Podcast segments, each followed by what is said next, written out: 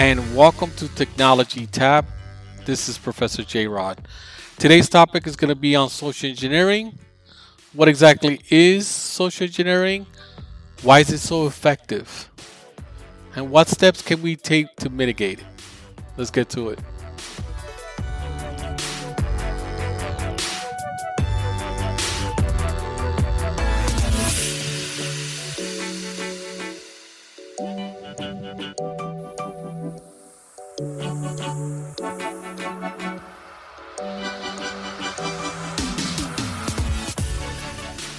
Right. Thank you for joining me on this podcast. I knew you guys, you know, the last episode, I promised you a special guest star, but could not get him, you know, to confirm for the show. So, you know, my apologies for that. Maybe I should have not announced it. I didn't announce the name, so I wasn't really giving it away. But, you know, just so that you know, even when you get older, people still disappoint you. So, um, you know, I'm hoping to get them back, you know, on. If not, you know, we just move on and I'll try to get someone else for you guys to uh, listen to and get some advice from. But you would have really like this guy. A lot of my students know who he is. I've, you know, they've seen him in my class. All right. Today's topic is going to be about social engineering. So, what exactly is social engineering? Social engineering is a means of gathering information for an attack by relying on the weakness of the individual. Social engineering has nothing to do with trying to get inside the computer. Your focus on is on the individual themselves. Now, there's a great show that they have on TV. Um, it's called Leverage, and uh, actually they have a revival of it on IMDb, and it th- that whole show it's all about social engineering. Uh, it's a good show. You should watch it. It used to be on uh, TNT many years ago, but it uh, you know they they you know they canceled it. Now they brought it back. Uh, so, social engineering attacks involved psychological approaches as well as physical. Psychological approaches uh, what their goals is to persuade the victim to provide information or take action. Attackers use a variety of techniques to gain trust without moving quickly. They provide a reason, they project confidence, use evasion and diversion, make people laugh. Psychological approaches often involve impersonations, phishing, spam, hoax, and watering hole attacks. Impersonation attacker pretends to be someone else. Maybe they could be somebody from the help desk you know repair person your manager you know the ceo right? Attackers will often impersonate a person with authority because as humans we generally are scared to say no to anybody in power especially at work. We don't want to get fired so they use that against us phishing i use phishing attacks you know, phishing, sending an email, right? When you, you, you know, we all get them every day. You know, Netflix's is account is closed or your Amazon account is closed. Sending an email claiming to be from a legit source tries to trick users into giving private information. Right, the variation on phishing attacks are spear phishing, whaling, and vishing. Spear phishing is when it targets specific users. Whaling is when it targets the big fish of the company, the CEO, the COO, the CTO. And vishing, we all get this every day, is the one where they call us and they say, Oh, you have a credit card. You know, press one to speak to, you know, to get 0% interest. And it, it's not. It's not that. It's someone who's trying to steal your credit card information. About 97% of all attacks start with phishing. I actually knew a student of mine, her job was impersonation. She her job, she worked for a security company and her job was to try to get as many doors, as many floors as you can. And that was her job. And she used to say the biggest weakness is men. That's what she used to say. Because she used to get all dressed up and, uh, you know, get all pretty for the guys to open the door. She says, guys, you know, guys are suckers for, you know, pretty face. So she used to get in. She says she used to get stopped more by women than guys. Because guys just want to, you know, they just want to help her. All right, spam. Spam is unsolicited emails. Uh, primary vehicles for distribution of malware. You send sending spam. You know, it's a big business. It costs spammers uh, very little to send millions of spam messages, and they could make a lot of money. But nowadays, they have filters for the most part that block it. They do a good job. I think uh, Google does a good job. Uh, Outlook, eh, but Google does. Image-based spam uses graphical imaging of text in order to circumvent these filters. Often contains nonsense text, so uh, it appears legit. And now, this. What if it's possible to get local fresh groceries delivered right to your front door? You can go to the gym in that free time. Well, Instacart gives unlimited grocery delivery for one low monthly fee. Way better than the other guys who nickel and dime you to death every time you use their app. Forget that one ingredient to make sancocho? Instant Instacart can deliver it to your front door in as little as one hour. You can shop multiple stores, see deals in the area so you can save money, and every item is hand selected according to your preferences. No more green platanos when you want yellow ones, and they keep your eggs safe too. To start your 14 day trial, please click the link in the show notes to let Instacart know that we sent you and to help support the show. Instacart. Never set foot in a grocery store again. Next, we have hoax Hoax are force warning, usually claiming to come from the IT department or some kind of other type of department like the government. Attackers try to get victims to change configuration settings on the computer that will allow the attacker to compromise the systems. Attacker may also provide a telephone number for the victim to call for help, which will put them in direct contact with the attacker.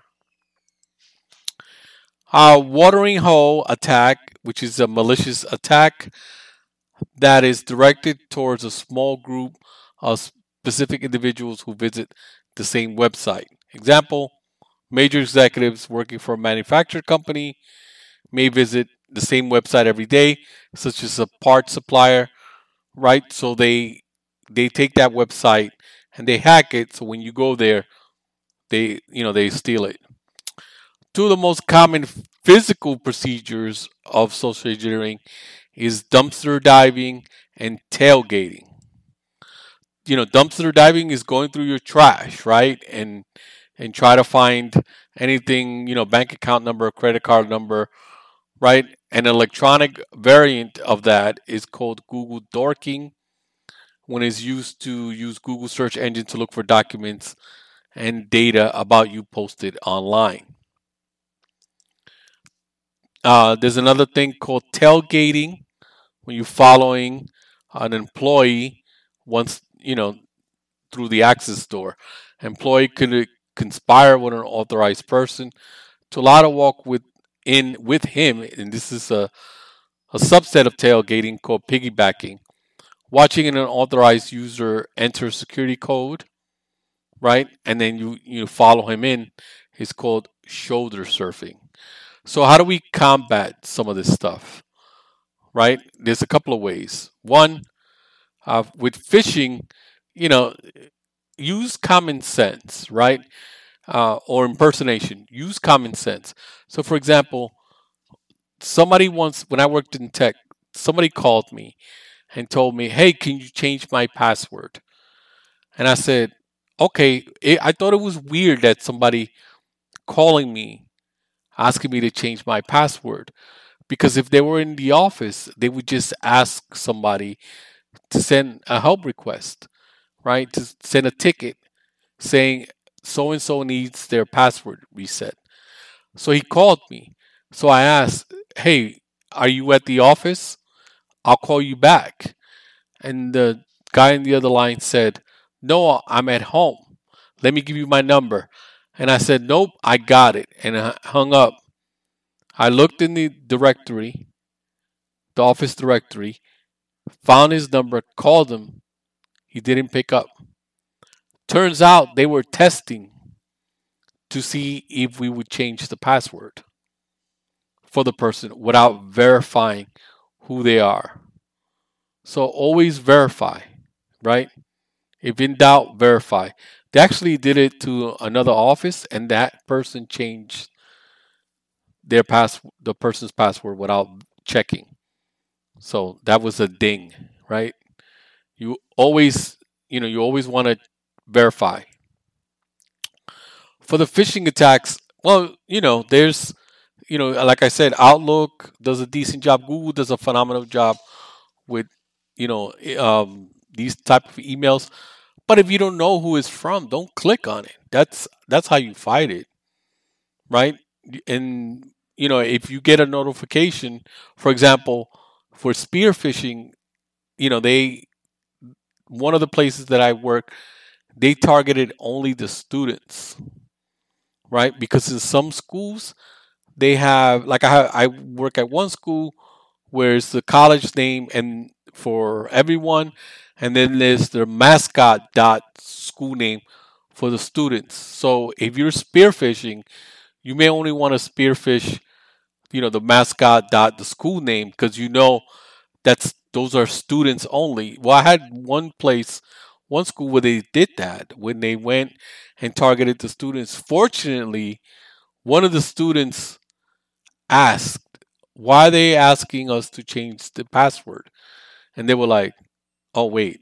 And then they checked, and then they found out that it was a spear phishing attack. Now they in that school they have two-factor authentication because of that. Uh, and and you know another thing that works is user training. Train your users on what to look out for. That way they don't fall for these tricks. And with the vishing, I mean, come on. If they're asking you for vehicle warranty, just hang up. Right? That's the best thing you can do. Right? Don't don't answer the phone. So um, for spam, you know, I, like I said, Google and Outlook do a pretty good job. At at work, they usually have like another third party that helps with that too. So I think spam they've done a, a good job. But again, if it doesn't look authentic, don't don't click on it. Uh, for hoaxes, I mean, make sure that it's, it it comes from a reputable source, right? You know, if Facebook puts out a warning, I would be very, you know, I'll take it with a grain of salt. But you know, don't don't rely on on social media, you know, to say that you know some impending doom is going to happen. Right? Try to get it from reliable sources. And the watering hole attack, well, you know, you just got to make sure that vendors that you who you do business with, you know, follows all the procedures of any any company that wants to protect itself and its protected website, right? Make sure that you go with a vendor that you know is doing that. Now, dumpster diving to protect yourself against dumpster diving, shred your stuff. You can shred it, and then a lot of people recommend that after you shred it, you burn it, right? That way, you know, because shredding, if you have a lot of patience and a lot of tape, you could uh, you know, put the papers back together. So it's better if you shred it and then burn it. Uh, tailgating, in order for you to, you know, uh, effective way to mitigate tailgating is by having like a man door, uh, yeah, man trap, a man trap, right? One door opens, you go in, that door closes, and then the second door opens, right? That way you can see if there's somebody behind you, right? If somebody behind you, then you don't open the second door, right? You confront, you know, you ask the person to identify themselves, or you could put turnstiles, right? You know, you swipe in, you need an ID to swipe in. That person can't really piggyback behind you. Right? That's another way you can you can do that. Uh, they talked about shoulder surfing. You know, hide your you know when you're putting in an access code, try to hide it with your hand. Uh, they also talk usually sh- shoulder surfing. They also use it in reference to like using your computer and somebody looking over your shoulder. Well, if you could put a privacy screen on it, that would help uh, mitigate uh, shoulder surfing. And uh, you know, yeah, and that's it. That's social engineering in a nutshell. But like I said, you know, if you really, really want to learn social engineering, check out that show Leverage. I know my other students have mentioned other shows, but this is the one that I know. Uh, you know, I think it's on Netflix, but the new episodes are IMDb. All right, thanks everyone for listening to me on this podcast. We'll see you next time.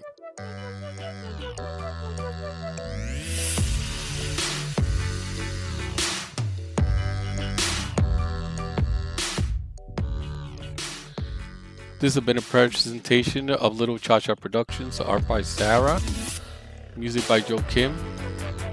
If you want to reach me, my email address is professorjrod at gmail.com.